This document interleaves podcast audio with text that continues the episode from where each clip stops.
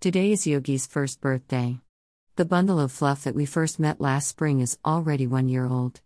We were not planning on adding a fourth dog to our brood, but who could resist those puppy dog eyes and ginger eyebrows?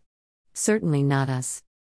Yogi settled into our family immediately, sitting on Joshua's knee as soon as he arrived, as if he knew who needed him most.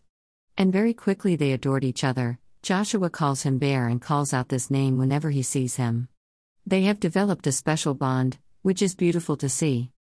All of our dogs adore Joshua and treat him gently, and they are very protective of him. Ruby will not leave his side during seizures. None of them object when he inspects their ears, stretches their necks, or opens their mouths. They know Joshua's inspection routine and fully cooperate. Yesterday afternoon, we met up with our niece who is Hugo, one of our Ruby and Kevin's pups.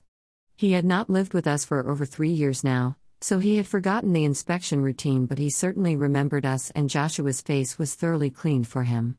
All of our dogs have somehow known to be tolerant of Joshua, as though they sense that he is special. That goes for friends' dogs Nabi and Maya too, both collies, who both had slash have a real soft spot for Joshua and his capacity to throw a ball endlessly. Happy first birthday, Yogi! You completed our family unit, even though we did not know that there was a gap there. Heart.